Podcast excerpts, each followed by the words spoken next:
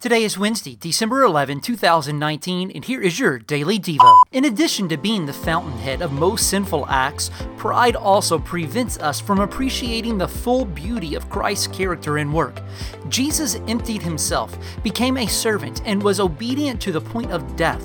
Before receiving a name that is above all other names, he depended entirely upon the will of his Father, forfeiting his riches, temporarily undergoing the judgment of God, and tasting death for every man were just a few sacrifices endured by Jesus out of his humility.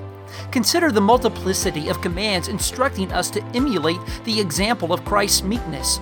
We are to want, wear, and walk in humility. After a dispute broke out among his disciples about who would be the greatest in the kingdom, Jesus warned that the least among us is the greatest in order to reinforce the significance of servant leadership.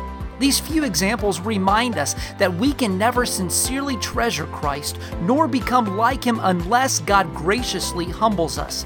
Think about this.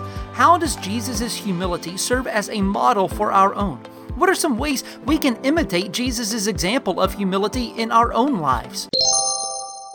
Thank you for listening to the Daily Devo. Please send me a comment, like, or share the Daily Devo. It helps others to get the Daily Devo. Also, please connect with us on Facebook at Central Baptist Church, Maysville, Kentucky. This way you can stay up to date on everything going on at Central Baptist.